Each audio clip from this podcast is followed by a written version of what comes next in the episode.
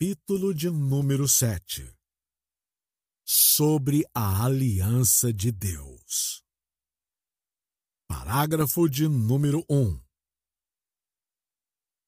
A distância entre Deus e a criatura é tão grande que, embora as criaturas racionais lhe devam obediência como seu Criador, nunca poderiam ter alcançado a recompensa da vida, senão por alguma condescendência voluntária da parte de Deus, que ele se agrada em expressar por meio de aliança. Parágrafo de número 2.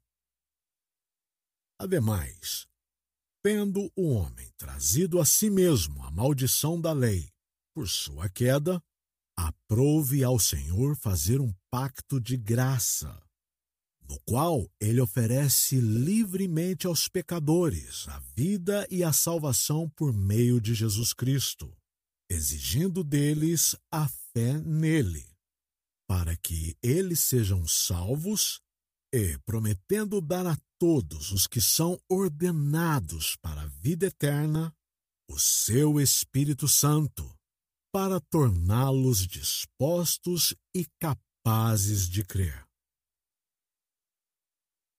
Parágrafo de número 3.